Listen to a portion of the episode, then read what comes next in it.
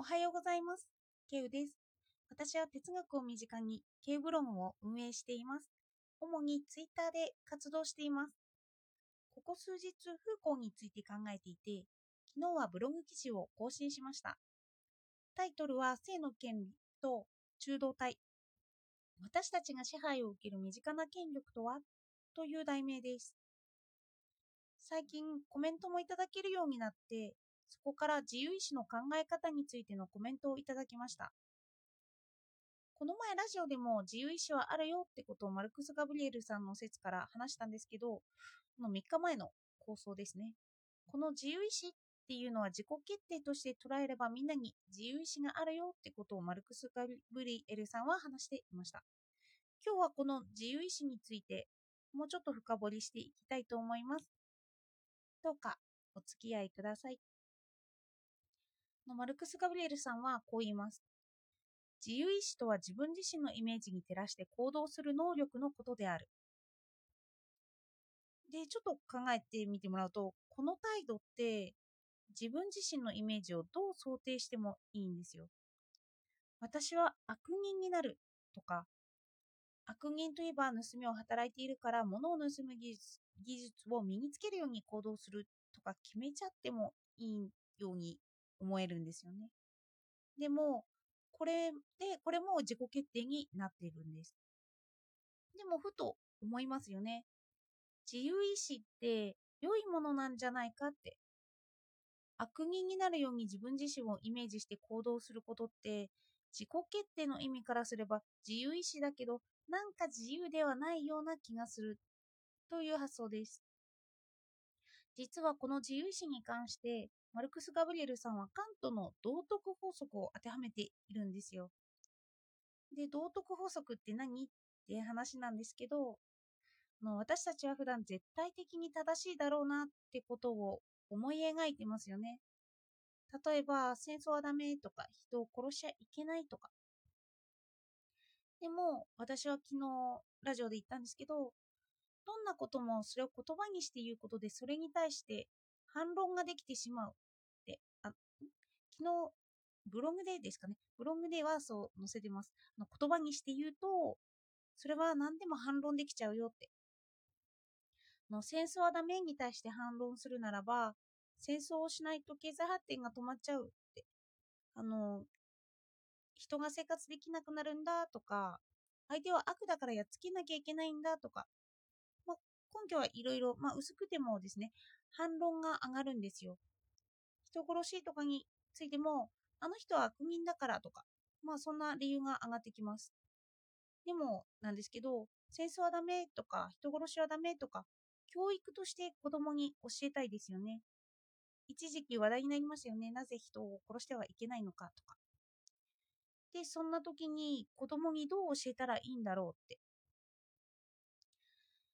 カントはそんな時に道徳法則を使いました。何時〇〇すべしという言葉で有名ですね。これって簡単に言うと、ダメなものはダメって言ってしまう態度なんです。ちょっと哲学的ではないかもしれないんですけど、人は両親の声に従って行動することができるから、ダメなものはダメなんだって言い切ってしまおうというのが道徳法則です。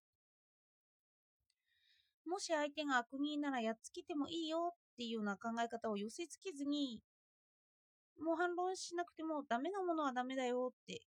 決めつけるんですよね。ちょっと考えてみると、世の中に倫理が存在するのって何でだと思いますか？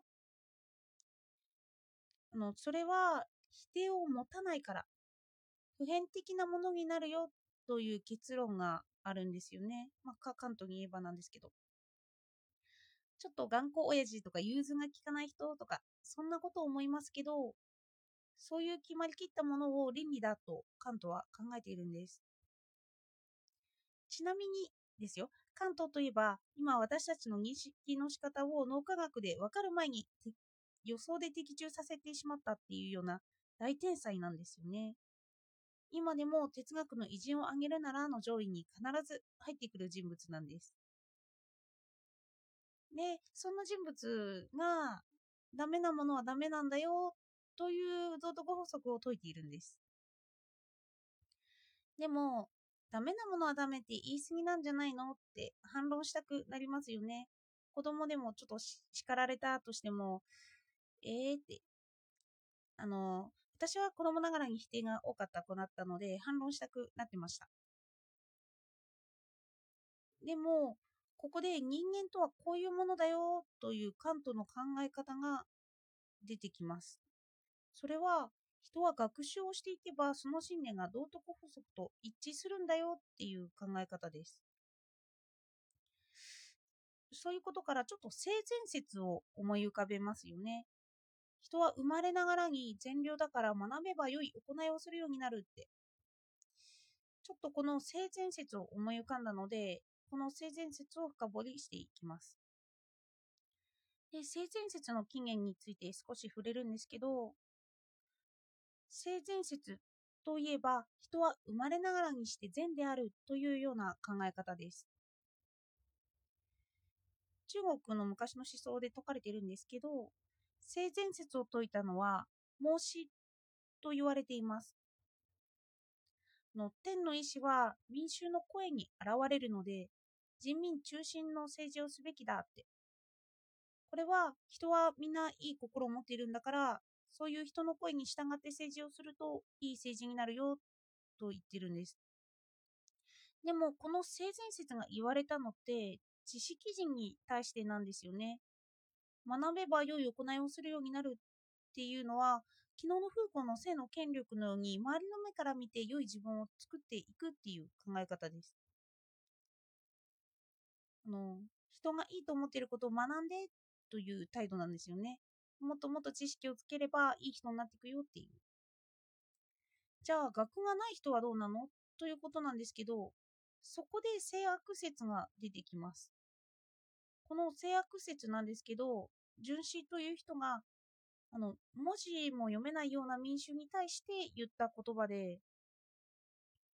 で、人が文字読めない人に対しては、人は生まれながらにして悪人だって言ってるんです。そして、だから勉強しろと、半ば強制的に勉強するように仕向けているんですよ。拘束してでも勉強させようっていう仕組みを説いています。この性悪説、性善説の両方に人を惑わせるという視点が入ってきているんですよね。昨日の監獄の例で言えば、規律や規範をしっかり学んで、その道徳に合わせて行動しようというわけなんです。マルクス・ガブリエルさんも現代で特に倫理を学ぶ重要性を言ってますよね。学んで考える。そこに自由意志につながる道徳があるんだよって。で、そこで自分をイメージさせて行動させるという自由意志を解くときに、必然的に人が道徳的であろうとする力が働くって言います。これって監視社会で昨日話したんですけど、監視社会の枠から外れたとしても、どんな社会であっても、私たちは学ぶことで道徳を身につけているよという話なんです。の自由意志に関しては監獄監獄という縛りを取り払いながらまだまだ考えていけるような点がたくさんあるんじゃないかなと思います。の自分が納得するまでずっと考えられるテーマですよね。性善説、性悪説はどうしてできてきたのかとか、カントはどうして道徳法則を説いたのかとか、カントってすごいいろいろ考えているんですよね。あの今でも参考になるような哲学を言っています。そんなカントが道徳法則を説いたということに対しても、まだまだ考えることができるんじゃないかなと思いました。では、今日も聞いていただいてありがとうございました。